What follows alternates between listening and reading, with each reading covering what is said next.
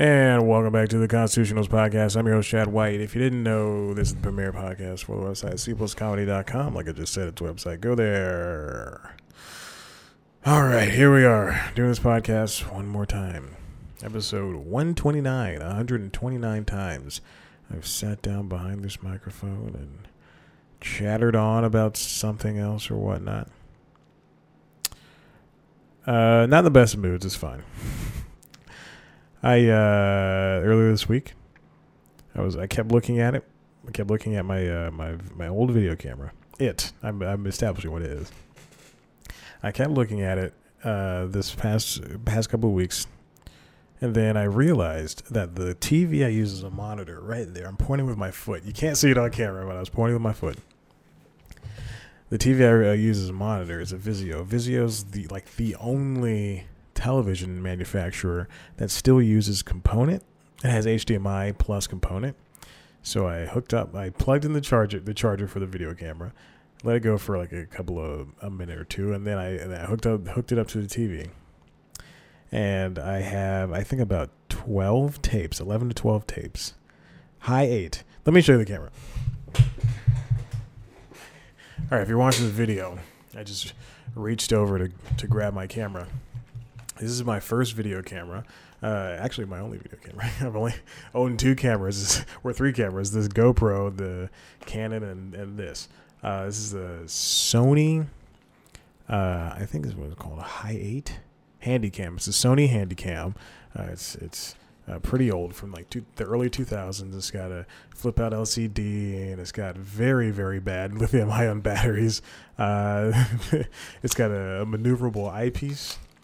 It pops up and everything, and it's got a little light on the front, and night shot, plus mode, digital zoom, 990, optical 20, not good, as video out, AV out, which is basically like a 3.5 millimeter plug, and then it goes to component. I wonder if it still has battery from the winter. It still has battery. And as you can see, it turns on. It's like, you can see me. If you're watching the video, I urge you to. You can see me just, oh my God, it's so bad. It's such a bad, it's not that good of a camera. Truly, even for the time, it probably wasn't even that good. But you know what? It did its job. It served its purpose. And so what I used this for was to make movies in my room. I know your head's going. It's not that. I used it to make movies in my room. And I had a bunch of old toys that I would just make voices and stuff. And I was watching the video. The speaker doesn't work on the camera, otherwise I'd play something for you. But I was watching the video, and it was hearing my voice from the early 2000s when I was just a boy was so surreal, because I had the highest voice in the world, and I have this smooth, seductress voice right here. It was great. It was great. I was playing. I would be voicing the characters, and I'd be like this high. I mean, hello, it's me. I'm a Lego. Amazing, wonderful. One day when I get when I get famous, I'm going to. I'll just digitize them and just put them out, or at least little highlights. There are two. I made a movie called The Lego Movie. Way before the Lego Movie existed, and I made the Lego Movie too. I made two movies that are, I think, about 80 minutes in runtime, with no written out story. But there is, very specifically, both movies have opening credits that I so on the camera you can do some text. So I read out the Lego Movie 2 and the text. And it's just this very crappy, very blocky text, and you can only you only put it up up top, in the middle, or it's got a little scroll wheel, so you can scroll and put the I don't know why I'm doing it to myself, but there's a scroll right here. You can just scroll and put text someplace, and that's how you type and everything. And I this is a very hefty camera, and I put out the titles there, but then on pieces of paper I'd rip them up and I'd write executive producer Chad White, casting Chad White. Directed by Chad White, written by Chad White. Very funny. Produced by, I did for I think the Lego Movie 2 I did. Produced by Chad White. And then I put executive produced by Chad White. I didn't give myself top billing with that executive producer credit before I gave myself regular production credit. And also, you can't produce. So there you go. There's that. That was it. And the camera runs on, I believe. Let's see if there's enough battery to get this thing out. So it's gonna slowly pop out. This used to be broken, and then I fixed that at some point when I was a boy. It runs on 8mm Maxwell, and one of them, two of these tapes are just full movies. One of these might actually have some Simpsons on it, or South Park, or something like that. But otherwise, I was looking at this and I was like, man, I just kept thinking, oh my gosh, like I asked for it. It's like one of three things in my entire life I've ever asked for that I actually got, and I'm very surprised by looking up the camera on Google to figure out how to fix the speaker. Realizing when it came out how young I was, like my mother got me that camera. It was very nice of her to do that, and it makes me feel like I was Adam Goldberg. If you ever watched the Goldbergs on ABC, which I urge you to do, it's a great sitcom. But he had a camera when he was a boy, and now he's made that show, and he's putting his home movies on ABC sometimes. So at the end of episodes, it's really nice. Anyway, enough of me reminiscing. This first topic it gives you the reality of what podcasters really do and how much they make and everything. If you listen to a lot of podcasts, I don't know if I ever mentioned this last week. I think I probably did, but there are 750,000 podcasts in the world. So the fact that any of them make money is insane. But here we go. We actually have a little idea. This comes from Lifehacker, written by Lisa Rowan. You'll never make money podcasting. All right, so she gives us the statistics, 750,000 podcasts out there. Jack Rysider, who writes about the podcast industry at LimeLink, estimates that 99% of all podcasts make $0, which is true. When you see the numbers, you'll make sense in a second. Podcasts can charge typically between $15 and $30 per 1,000 downloads they get per episode. Only 7% of podcasts get 5,000 downloads per episode, according to hosting service Libsyn.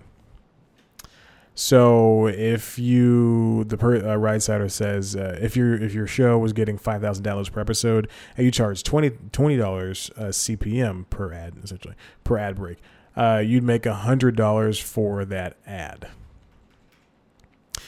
Making $100 a pop to start isn't that bad, but of course you're not going to get that. Okay, so here's the math. The top 1% of podcasts are the ones that get 35,000 downloads per episode. So think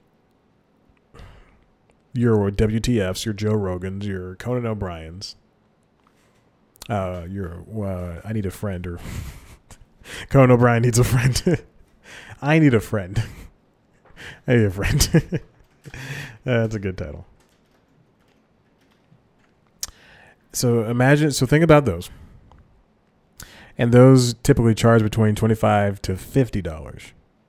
Selling 2 ads per episode, a podcast makes $4,000 per episode. But that's just 2 ads. Conan O'Brien needs a friend. They have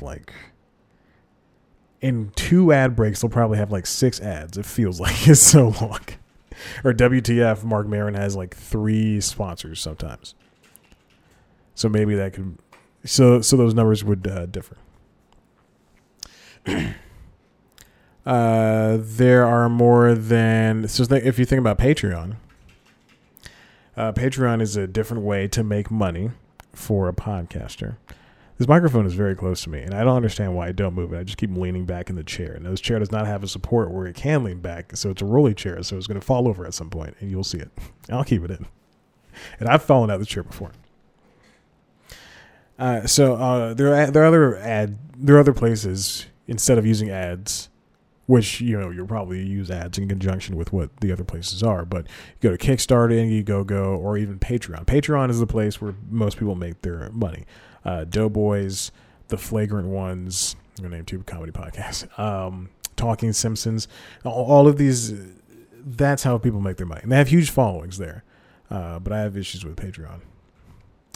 The Rysider notes that there are more than 9,700 podcast creators on creative fundraising platform Patreon. It estimates that 55% of them make less than $30 per month. $30 per month. There's a guy on YouTube I follow. His name is Ant Dude. I think his real name is Anthony. I don't know. But I've been following him for, I don't know. I think maybe ever since he got on YouTube, because we're around the same age, and he likes Sonic, and he talks about Nintendo stuff all the time. But he has a bone to pick with Microsoft about Xbox. I don't know what his problem is.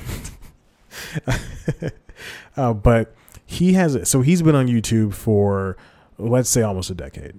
And he now has he has a following on YouTube. Maybe, okay, hold on. I can just go to YouTube right now and just look it up. I don't want to throw these numbers out here and feel like a jerk for not getting it right. But he has a decent following on YouTube. You know, it's not a million people, but I think it's close to 500,000 at least. So 354,000, which I was way off. But in my head, I said 350,000, so that's close. But he also started a Patreon. I don't know when, but he started a Patreon at some point within the last couple of years. And he makes $232 per month. Now, I think Patreon takes out 11%. So 25.52. So 232 minus 232 times 12, 1284. And then 1284 times 0.11 equals 306. So 2784. 2784 minus. So he's getting not that much. He's still breaking 2,000, but he has 103 patrons.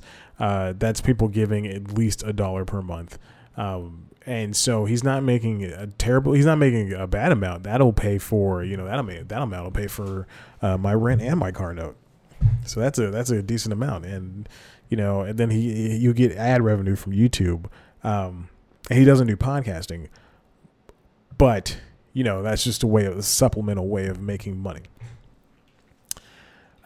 So the writer is that everyone says. The antidote then is to reframe why your podcast exists in the first place, or why you want to spend time making it. Podcasting is, podcasting's a very odd thing to start doing. They're right. You should really think about why you want to do this. Why am I, I could ask myself that very question. Why am I doing this? Why am I making this podcast? Why am I doing C+ comedy? Why am I doing News Time? Why am I doing these interviews with comedians? And, actually, if you look at my recent interviews, I said to myself, I got to stop doing people who are, I got to stop doing smaller acts.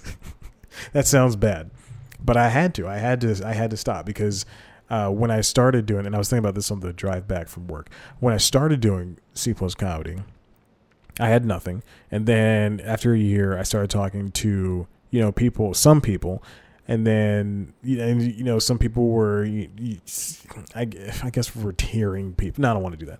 But some people were big and some people weren't. And then, over the years, it's been ups and downs in terms of people who are celebrities. But at some point I got to, like, you have to sit down and go, okay, I can't talk to somebody who this is their first show on VH1 and, I've never talked about VH1. So I'm not crapping on anybody, but this is their first show on VH1, or this is their first album and they self-produced it and it's coming out. Cause that's not helping me. And it truly is not helping them. If I only have, a certain amount of likes on Facebook, or a certain amount of followers on Twitter, or a certain amount of followers on Instagram.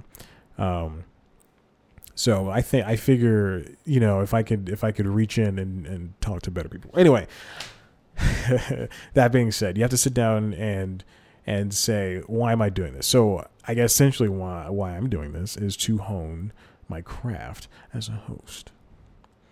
And podcasting is the big thing out there. And at one point, so is YouTube. But podcasting is accessible for, and you know, YouTube is to some extent is accessible for everybody too, because you can just sit down and record. If you think about your phone, you can just get an app and it's there. You know, you can download, what's the one that Spotify bought? Anchor. You can just download Anchor and record your podcast there. And yeah, I mean, it has a time limit and you can only have like 2 people on, and it's stupid, but you can do it. And that's the point. But then you have people who are enthusiasts like myself, and I'll get like a $200 microphone and 2 very crappy cameras and spend, you know, $30 a month on Adobe stuff, Creative Cloud, just to sit down in front of nobody and say some words. But there you go. This is something very important. If you look at those numbers, the numbers from the top 1%, the podcast putting out who puts out an episode 52 weeks a year, and they get at least 35,000 downloads for one episode, and they charge the ad breaks with $25 to $50 per ad break. They're making $4,000 per episode, essentially 2 ads per episode, basically. If you're doing 52 episodes per year and sold out all the ad slots, that's more than $200,000. But that's not everybody. You know, sometimes you'll hear podcasters complain that there's no money, and they'll say it cheekily. Especially one of the comedians that I listen to. You'll hear like John Gabris or, you know, Tawny Newsom or Hayes and Sean from Hollywood Handbook. You'll hear them, you know, say like all $10 I earned, or, you know, all $50 or something like that, that $50, you know, they'll say it cheekily. But that it's true. Like, that's how much. It's not going to be that much, you know, and 35,000 downloads. That's a lot. That's not what their podcasts are getting, but Conan's going to get that. WTF's going to get that. And that's why they're doing it. That's, I mean, you know, and then you have older people, older podcasts that have been doing this since the beginning of podcasting, who since created podcasting, Jimmy Pardo, and then there's Comedy Bang Bang, and they're, I can't imagine that they're making as much as a Conan is. Conan created podcasts, though. I gotta stop doing that. Listen, we're gonna take a break, and then we're gonna come back and maybe finish this off. I don't know, who cares? One. Well, go back.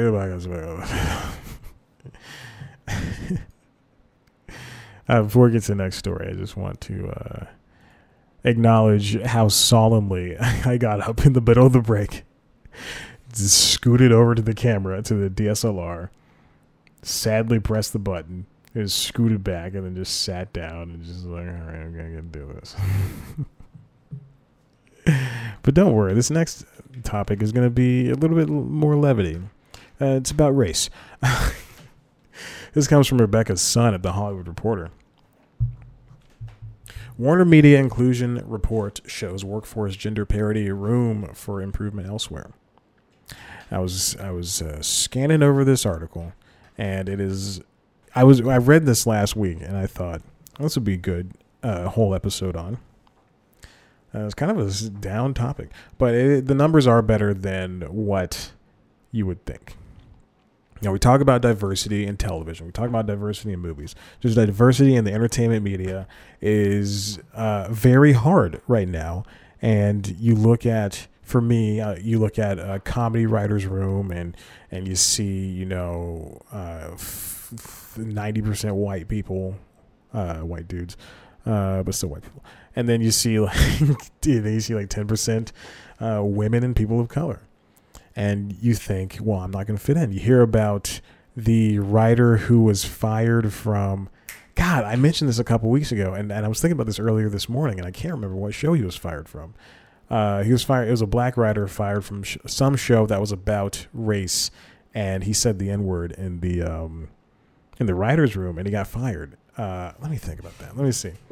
Writer gets fired from writer's room for saying N-word. The N-word. Star Trek Discovery is Walter Mosley. Walter Mosley, I believe he's an older man, an older gentleman, an older writer. And when I say older, I mean like in his 40s or 50s. Let's see, Walter Mosley. Walter Mosley, writer. Yeah, because he writes for Snowfall. He is an older gentleman. I was right. He was in his 60s. And he got fired from the... This comes from the Hollywood Reporter. Google popped it right up. He said he quits. He's no longer writing in the Star Trek Discovery writers' room after using the N-word. And if you look at basically what happened is somebody in the writers' room, they're not naming names, said they were uncomfortable, and they did not feel comfortable with him saying that word, even though he's a black man and the star of the show is a black person. Let's see. Although Mosley, who was black, did not reveal which show he departed, sources tell him that series, renewed in February for its third season with its third showrunner, has experienced serious issues of abusive language in its writer in the past. I mean, that's stupid. Okay, so he quit apparently. Let's say fired. People were complaining about it. It's so stupid. I think I've mentioned this before.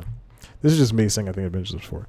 But there was a long time ago when GTA 5 came out on 360 and PS3, and people loved the game. But then one of the criticisms was they felt uncomfortable with the way Franklin was talking to his two other characters, and Franklin lives in the hood.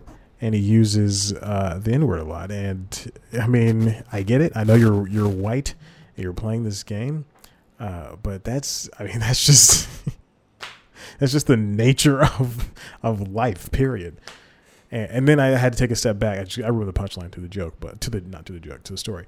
But, you take a step back and you hear and you listen and all these podcasts that are talking about it, all the IGN podcasts talking about it, the Giant Bomb podcast, all the video game podcast, Indoor Kids was still a thing at the time, and none of those people were black, and that's the issue. You felt uncomfortable, but that was just a norm, You hang out with me and some of the guys in college.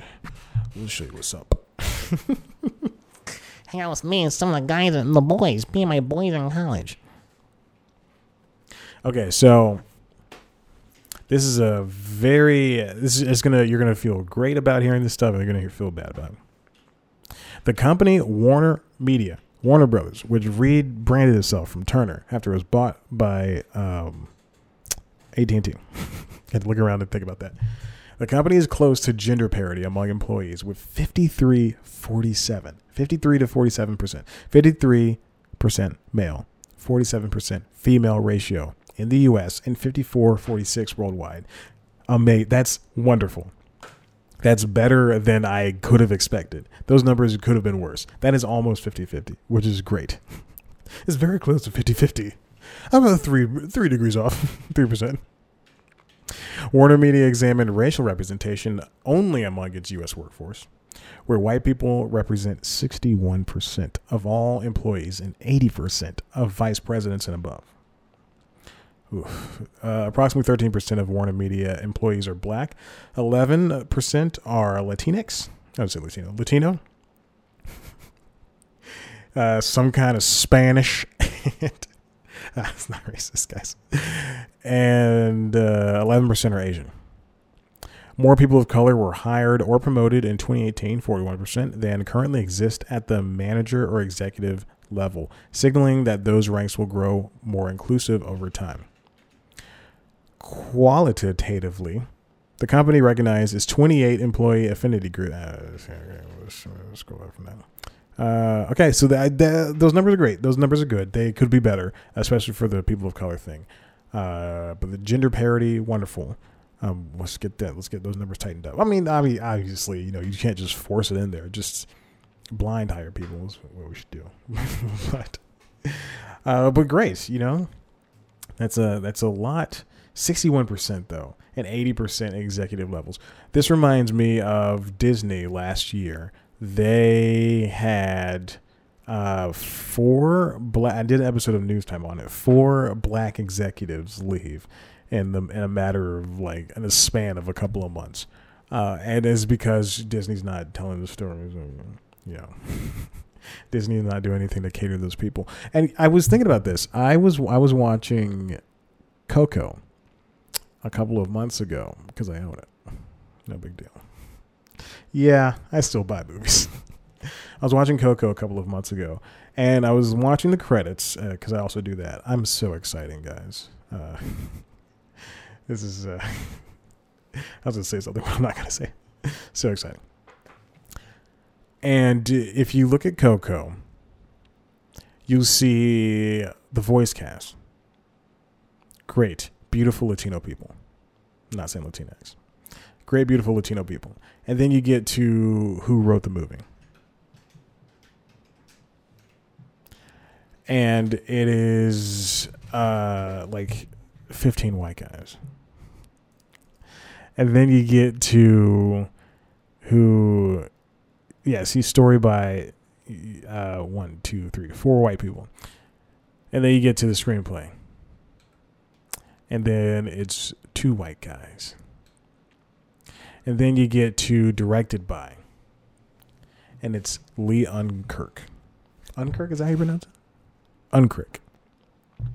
And I understand that this person's been at Pixar for the longest amount of time. But there's only so much. There's only so much. You could have given this, I guarantee you, to anybody else. Or, you know, I don't know if there's like an associate director position, which I doubt there is. But there's a way to give it to somebody of Spanish origin to make this movie. Or am I getting with this? And then if you look at Moana, Moana has the same thing.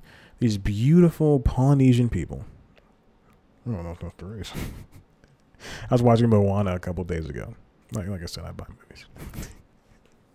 You know, for a guy who doesn't like Disney, I sure do own a couple of Disney movies. I own those and The Princess and the Frog. I only own the ones with the people of color in it. So Mulan. I don't own Mulan. I wish I did. I love Mulan. God, if you want to see me break down and cry, just play Reflection. She doesn't want people to tell her who she is. You look at Moana, beautiful Polynesian people all over this movie.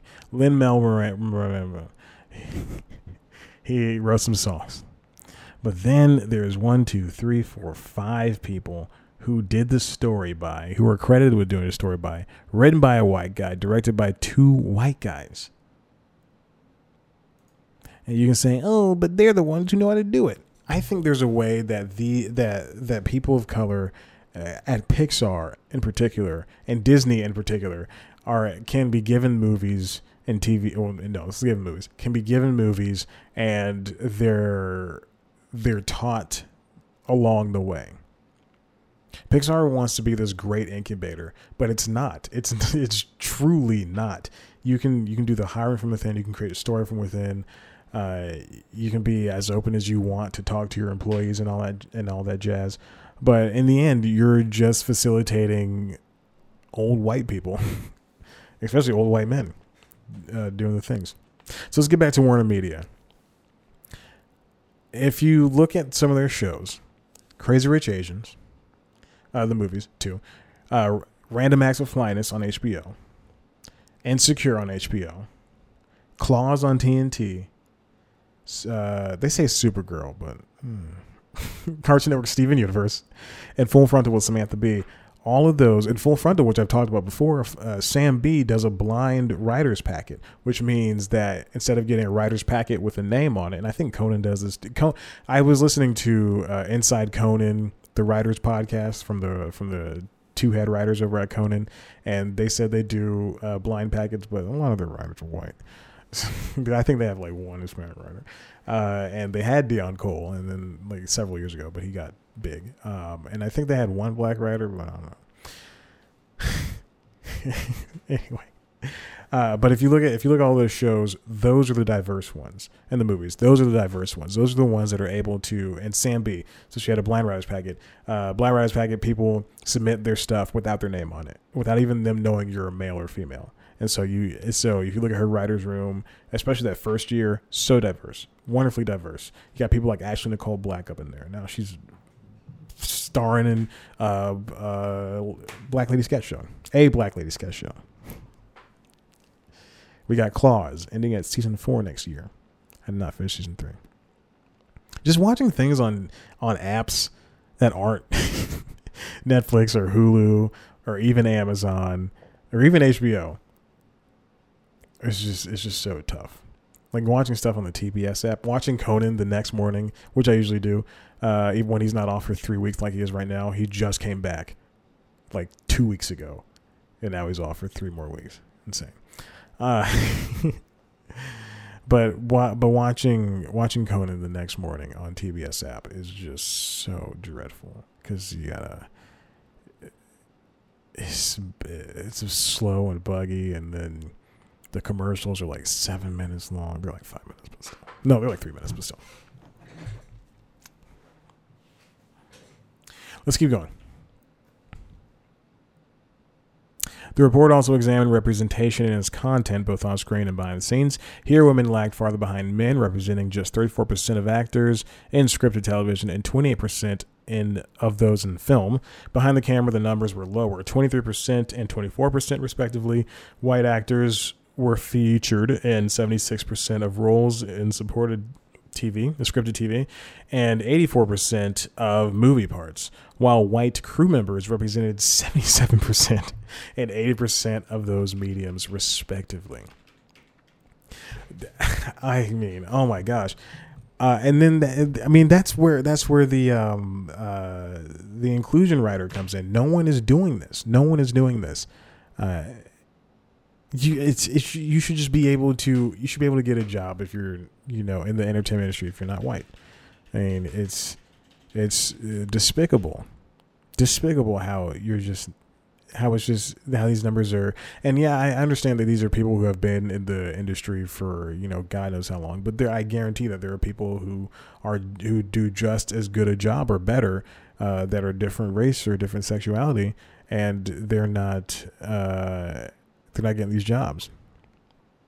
It's insane. 77% and 80%. God bless America. We just got to start hiring people, baby. Like me. I can do a good job. Diverse content is what connects both creatively and commercially. What? With our audiences. Oh, I didn't finish the sentence. And we know the only way we can put the best content out there is stop calling it content. This all comes from John Stankey, Warner Media CEO. You can actually read the full report. I've included it inside of the notes, the constitutional notes. We'll call those the constitutionals. It's a very extensive report, 70 pages PDF, and you can see the numbers. All in full color. You can see the types of people they got here. They got some type of Xfinity just texted me, and I thought it was. I was like, oh my gosh, someone's sending me a text, and it's just Xfinity. No one texts me. This is why I can't ever keep a girlfriend. Might have just revealed why I'm so sad. So yeah, I mean, you just see that you see their plan, you see what they're doing, you see the quotes that they've had, that they have, and I don't know why Awkwafina is in this, but yeah, there you go. Definitely check it out. It's a good report. I read about a sentence worth. But it's very extensive. It's very extensive. Hey, listen, if you like what you heard here, head on over to the website, cplscomedy.com, where there's an interview with my good friend Diona Reasonover. She is an actress on NCIS. She replaced Polly Perrette in the scientist role. So she's a main character on NCIS. She's been there for 2 years now, 2 and a half, 2 years. This is the second year. So she's been there for a year and a half. So definitely check it out. It's a really good interview, if I do say so myself, mostly because I wrote it like it's a portfolio. like on New York Times, Washington Post, or the Wall Street Journal. So definitely check it out. I suggest you do. And then I have one coming out next week, and then hopefully a couple more. We'll see. And you can also head on over to youtube.com/C+Comedy to see a video version of this podcast. We're going to see me in all of my glory. Hopefully properly lit. I had to set up an extra light because I noticed that the lamp was not doing well for the GoPro. So definitely check that out. And on youtube.com/C+Comedy, you can also see our premiere show, News Time. News Time is wonderful. Weekly news show. Like The Daily Show, except less funny. We cover an entertainment topic. This week's topic is IPOs. Yet again, this is my second IPO episode. And we talk about Endeavor, Peloton, and WeWork, their IPOs and why they failed last week. So definitely check it out. And that's it. Follow us on Instagram and Twitter at @C+Comedy. Me on Instagram and Twitter at @ChadBlackWhite. Like us on Facebook. Subscribe to youtube.com/C+Comedy. And that is it for this episode. I'm hanging up, baby.